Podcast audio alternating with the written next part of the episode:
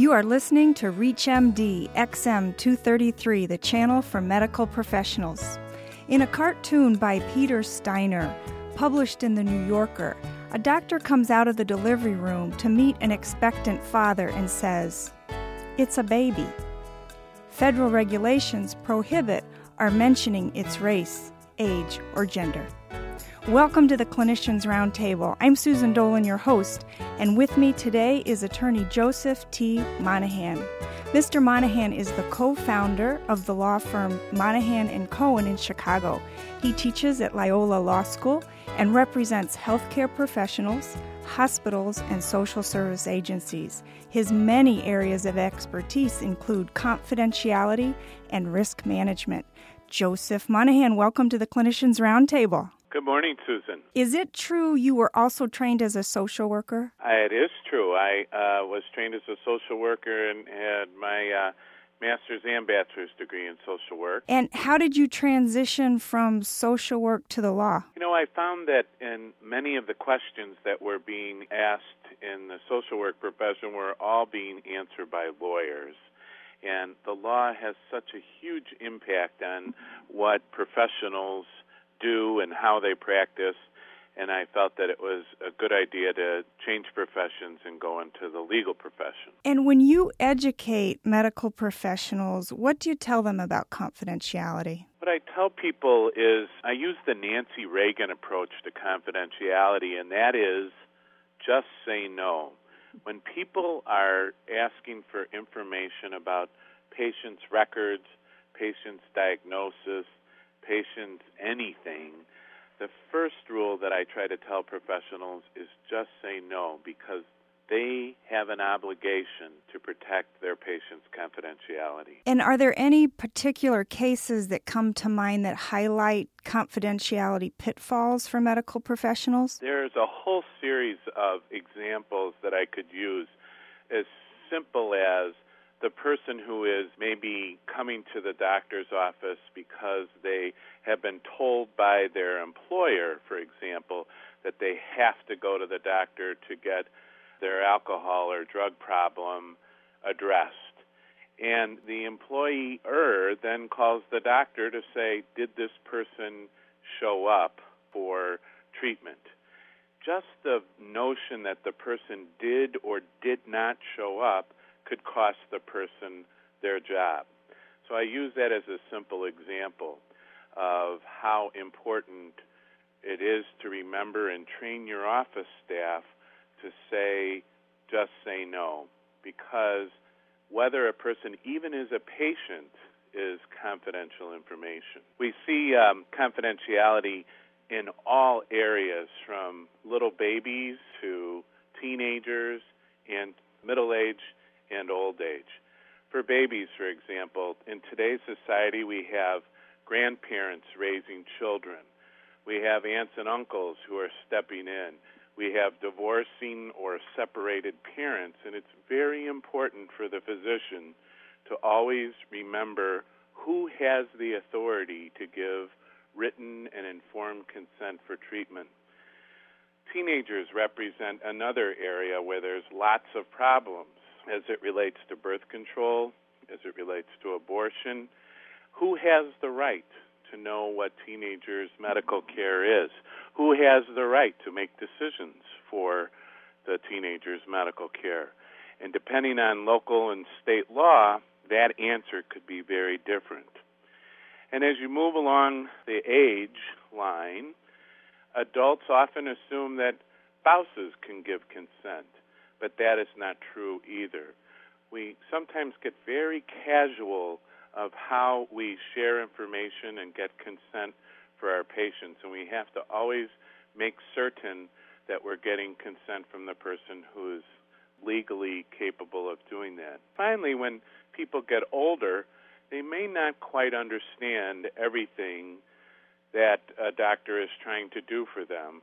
And doctors operating under the idea that they're helping or doing what's in the best interest may often find themselves in an ethical or legal dilemma for not getting consent from somebody who's able to give the consent that they need. What about in a group therapy situation? If you're in a situation where you're doing medical care or counseling in a group therapy situation, oftentimes people say, What is said here is confidential.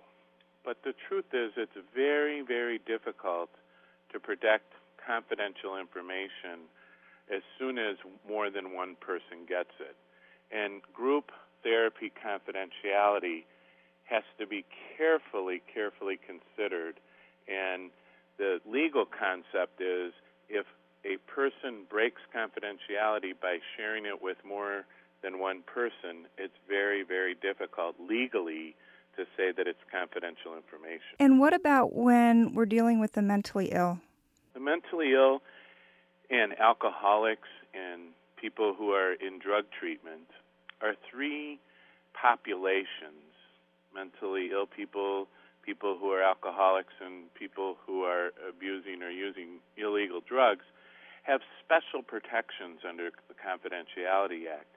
And in fact, most states will have specific laws relating to each one of those individuals. Again, depending on where you fit in ages, you can have various protections. Did you know, Susan, that 12 year olds in Illinois can determine what would happen to their mental health record? If a 12 year old girl or boy goes in and sees a social worker, they have a right that is superior to their parents, even of what to do with their confidential mental health record. If you're just joining us, you're listening to the Clinicians Roundtable on ReachMD XM 233, the channel for medical professionals. I'm Susan Dolan, your host, and joining me today is attorney Joseph Monahan discussing confidentiality and risk management. When may confidential information be disclosed? Sometimes professionals, particularly as it relates to child abuse, doctors will have an obligation to share confidential information. So many times, doctors are put into a quandary when they learn that some type of injury that they are examining may have arisen from child abuse. That often provides the doctor with an ethical dilemma of whether to report their patient, and it's often seen as a very difficult thing most state laws, without question, require a physician to report. It's not usually the physician's obligation to determine whether or not the child abuse occurred, but the obligation is to report the child abuse. What about scientific research? There are certain exceptions to confidentiality as it relates to scientific research most of the statutes that revolve around confidentiality and scientific research will allow records to be used for research. However, the names have to be protected because the names of the patients really don't add to the research, and therefore there's a higher level of degree of protection. And what about medical emergencies? Sometimes there will be an obligation again to report confidential information. If in a medical emergency treatment is needed, one could rely on the medical emergency exception. If information is necessary to uh, share to somebody who's treating, particularly HIV status, there have been exceptions built into the law for firefighters, for EMT professionals, for other emergency professionals who have to know that a person may be HIV or have AIDS. And threat to commit a crime? Those are often seen as duties to warn when a medical professional is aware that someone is going to put someone else in danger. Medical professionals and psychiatrists, psychologists, social workers have an obligation to warn the victim and they can discharge their duty to warn the victim by telling the person who is the victim of the threat by contacting the police or by taking whatever steps are necessary to ensure the safety of that person, oftentimes meaning taking steps to get the person committed to a mental health facility. when you teach medical professionals, you caution to make sure they know who the client is and who has access to the records. What do you mean? It's very, very important to, before you give any information, any medical information out, what that person's legal authority is to obtain the information. So I encourage medical professionals to consider two things. First, who has the legal authority to have access to this record? And second, is the person capable, have the clinical capacity to be able to authorize the release of information? The law assumes anyone over the age of 18 is going to be able to authorize or provide written and informed consent for medical care and authorize the release of information. The law also assumes that anyone over the age of 18 is capable of making these decisions. However, one would always want to consider whether this person who is over age 18 really has the clinical ability, has the cognitive ability to understand what they are providing consent for.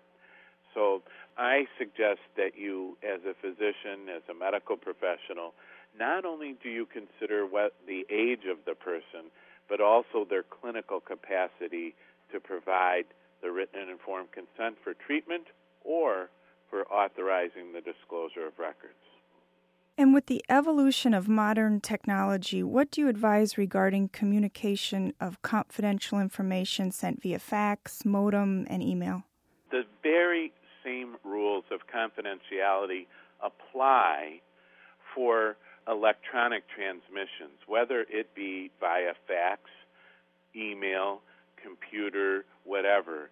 The same sorts of safeguards and protections that we have for confidential information does not change by virtue of our computerized age. I think we all get lulled into a sense of, of complacency, which we should not. We have to be vigilant about the transfer of records, whether it be by snail mail, email, fax. Joseph Monahan, thank you for joining us today to discuss confidentiality and risk management. I'm Susan Dolan. You've been listening to the Clinicians Roundtable on ReachMD XM 233, the channel for medical professionals. For comments and questions, send your email to xm at reachmd.com. Thank you for listening.